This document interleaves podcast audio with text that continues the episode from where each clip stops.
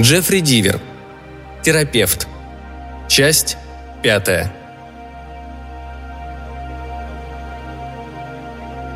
Три. Я как мог старался избегать общей гостиной. Главным образом потому, что там было полно сумасшедших. У них текли слюни, они были накачаны галоперидолом, галлюцинировали и бредили. От них дурно пахло. Они ели как свиньи, кричали и носили футбольные шлемы. Это чтобы головы были целее. Будто их головам что-нибудь еще может помочь. Во время процесса я волновался, что переигрываю, изображая Шизика. Но волновался зря. Я и на километр не приблизился к реальности. Государственная психиатрическая клиника Батлера не имеет в своем названии пояснения для безумных преступников, просто потому что это не нужно.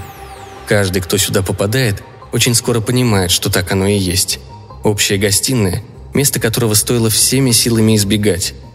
Но я все же приходил сюда, потому что здесь была небольшая библиотека, и именно здесь я провел большую часть времени из тех двух месяцев, что прошли с тех пор, как меня сюда поместили.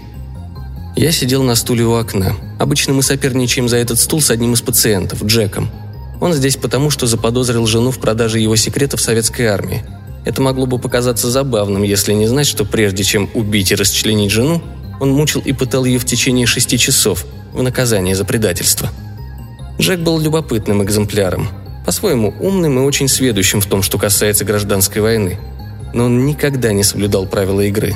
Кто первый вошел, тот и сидит на стуле у окна. Я надеялся, что сегодня мне удастся посидеть спокойно и почитать. Но кое-что нарушило мои планы.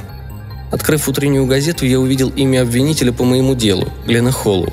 Помнится, я еще шутил с моим адвокатом Эдом Такером, что его имя напоминает название агентства недвижимости, а Такер тревожился, что я буду выглядеть недостаточно сумасшедшим во время процесса.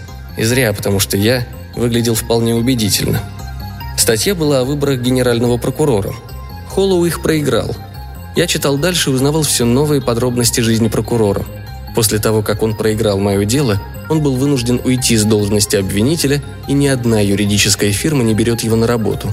В сущности, его карьере конец – Причина не в том, что он проиграл процесс.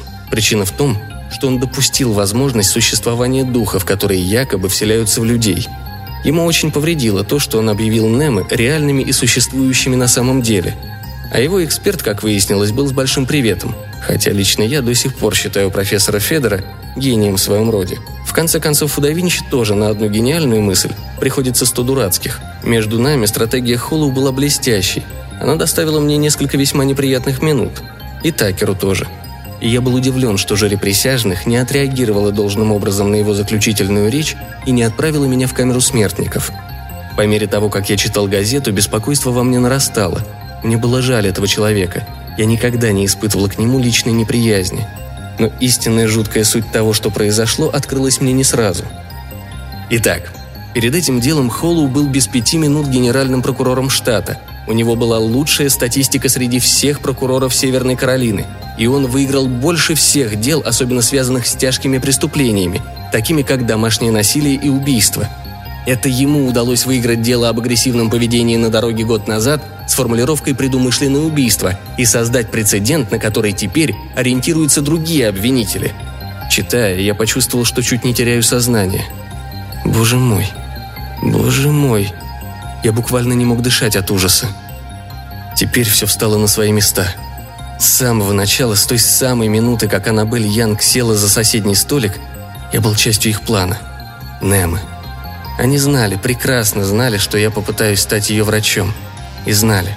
Я пойму, не могу не понять, что ее Немо столь силен, что остается единственный способ – убить. Разумеется, я делал это и раньше. Быть профессионалом значит уметь найти правильный подход к каждому пациенту. Этот Немо намеренно выбрал себе хозяина в городе, где работал обвинителем человек, представляющий для них самую большую угрозу. Человек, который выигрывал процесс за процессом, связанный с импульсивным насилием, в том числе самые громкие процессы, гремевшие на всю страну. Убийства, насилие, грабежи. Ну что же, вот и ответ на вопрос, на который никто не мог ответить раньше. Да, Немы общаются между собой. Очевидно, они выработали стратегию и составили заговор. Чтобы подставить Глена Холлу, нужно было вынудить меня симулировать сумасшествие и таким образом избавиться от меня на несколько лет, которые я проведу в клинике для душевнобольных. Одним выстрелом двух зайцев. И Холлоу, и я. Я, который ни перед чем не остановится в борьбе с ними, который говорит и пишет о них, который готов на убийство, если это нужно, чтобы спасти от них людей. Значит, Глен Холлоу был для них угрозой. Его надо было устранить. И они его устранили. Но не меня. Не меня. Я от них убежал. Я закрыл глаза и шептал. «Не меня, не меня». На газету, что лежала у меня на коленях, упала чья-то тень. Передо мной, глядя на меня в упор, стоял мой конкурент в борьбе за стул у окна. Джек. «Прости, но я сегодня пришел первый». Начал было я, все еще погруженный в свои мысли. «Завтра...» Но тут мой голос прервался. Я взглянул ему в лицо. Глаза. Глаза! Нет! Я начал подниматься, крича, зовя охрану, но прежде чем успел встать, Джек повалил меня и уселся сверху. «Мой стул!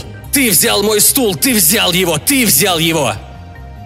Острый, как бритва, конец ложки, которую он держал в руке, снова и снова погружался в мою грудь, и мне стало казаться, что этот псих шепчет совсем другие слова. Зрение ускользало от меня, а слух слабел. И, может, поэтому мне чудилось, будто с его сухих губ слетает. «И тебя! И тебя! И тебя!»